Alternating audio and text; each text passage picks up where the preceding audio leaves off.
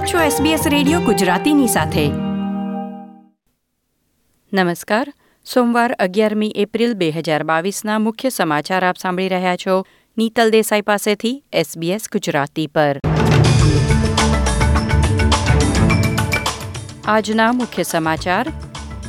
ચૂંટણી પ્રચારના પ્રથમ દિવસે વિપક્ષ નેતા વ્યાજના દર અને બેરોજગારીનું સ્તર જણાવવામાં નિષ્ફળ રહ્યા. કોવિડ ટેસ્ટ પછી ક્વોરન્ટીન નિયમનું ઉલ્લંઘન કરનાર કિશોરને છસો ડોલરનો દંડ. ફ્રન્ટલાઇન કામદારો પર હુમલો કરવા બદલ ચૌદ વર્ષ સુધીની જેલની સજાની જોગવાઈ.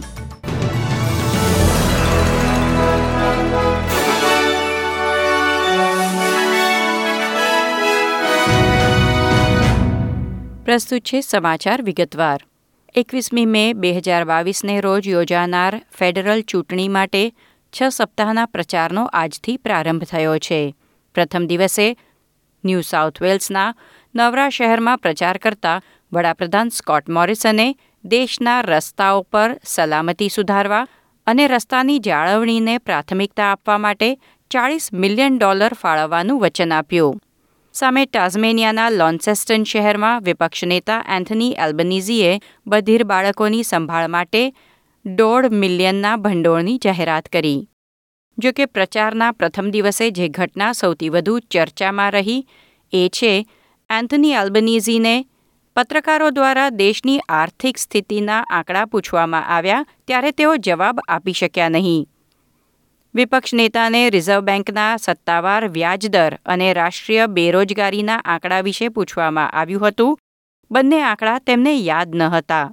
પત્રકારો દ્વારા તરત જ વડાપ્રધાન સ્કોટ મોરિસનને પણ એ જ પ્રશ્ન પૂછવામાં આવ્યો હતો અને વડાપ્રધાને યોગ્ય સંખ્યાઓ ટાંકી હતી.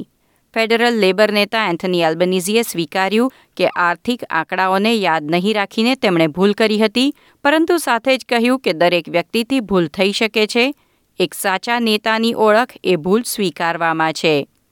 ફેબ્રુઆરીમાં નેશનલ પ્રેસ ક્લબ ઓફ ઓસ્ટ્રેલિયામાં સંબોધન કરતા વડાપ્રધાન સ્કોટ મોરિસનને બ્રેડ, એક લીટર પેટ્રોલ અને રેપિડ એન્ટીજેન ટેસ્ટની કિંમત પૂછવામાં આવી હતી, જેનો વડાપ્રધાન જવાબ આપી શક્યા ન હતા. સ્કોટ મોરિસને જાહેર કર્યું છે કે જો તેમની સરકાર ફરીથી ચૂંટાય, તો તેઓ સ્ત્રીઓની રમતોની સ્પર્ધામાં ટ્રાન્સજેન્ડર મહિલાઓના ભાગ લેવા પર પ્રતિબંધ મૂકતા કાયદાને સમર્થન આપી શકે છે. જન્મથી સ્ત્રી ખેલાડીઓ જ સ્ત્રીઓની રમતગમતમાં ભાગ લઈ શકે, લિંગ પરિવર્તન કરનાર ખેલાડીઓ નહીં.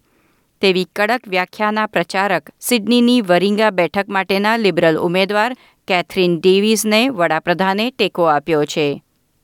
ઓસ્ટ્રેલિયાના ચૂંટણી પંચે ફેડરલ ચૂંટણીઓ માટે કોવિડ સુરક્ષા પગલાં જાહેર કર્યા છે. ઓસ્ટ્રેલિયન ઇલેક્ટોરલ કમિશન એઈસીના વડા ટોમ રોજર્સે રેડિયો નેશનલને જણાવ્યું હતું કે ચૂંટણીના દિવસે કોવિડ નાઇન્ટીન માટે સકારાત્મક પરીક્ષણ કરે અને પોસ્ટલ મતદાન પણ ન કર્યું હોય તેવા મતદારો માટે ટેલિફોન દ્વારા મતદાનની વ્યવસ્થા કરવામાં આવશે. વધુમાં તેમણે કહ્યું કે મતદારોના રસીકરણની ચકાસણી કરવાના અધિકાર ચૂંટણી પંચ પાસે નથી, પરંતુ હંગામી ચૂંટણી કાર્યકરો માટે કોવિડ નાઇન્ટીન રસી લેવી ફરજિયાત બનાવવામાં આવશે.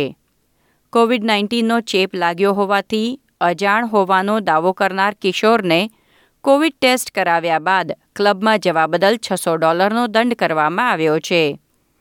રાલ્ફ જેમ્સ મેકેન્ઝી મેકિન્ટોશે ડિસેમ્બર બે હજાર એકવીસમાં કોવિડ નાઇન્ટીન માટે ટેસ્ટ કરાવ્યો અને સત્તર ડિસેમ્બરે પરીક્ષણ બાદ પરિણામની રાહ જોયા વિના ક્વોરન્ટીનના નિયમનું ઉલ્લંઘન કરી તે એડલેડના એક ક્લબમાં ગયો હતો.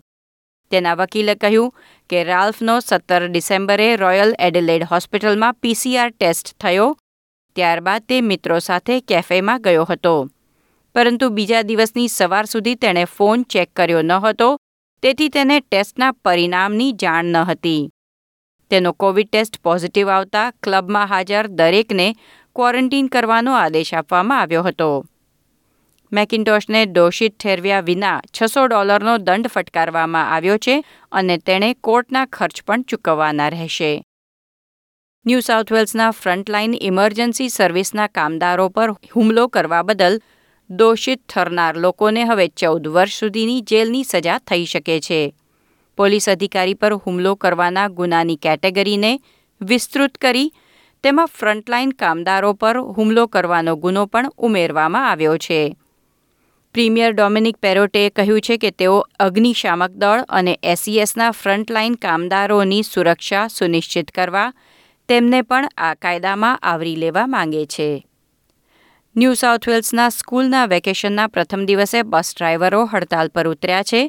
ટ્રાન્સપોર્ટ યુનિયનના સભ્યોએ પગાર વધારાની માંગણી સાથે આજે અગિયાર એપ્રિલે હડતાલનું આયોજન કર્યું હતું. ચોવીસ કલાક કામ બંધ રખાતા આજે બહુ ઓછી બસ સેવાઓ ચાલી રહી છે. આ હતા સોમવાર અગિયાર એપ્રિલની બપોર સુધીના મુખ્ય સમાચાર. લાઇક શેર કોમેન્ટ કરો. એસબીએસ ગુજરાતીને ફેસબુક પર ફોલો કરો.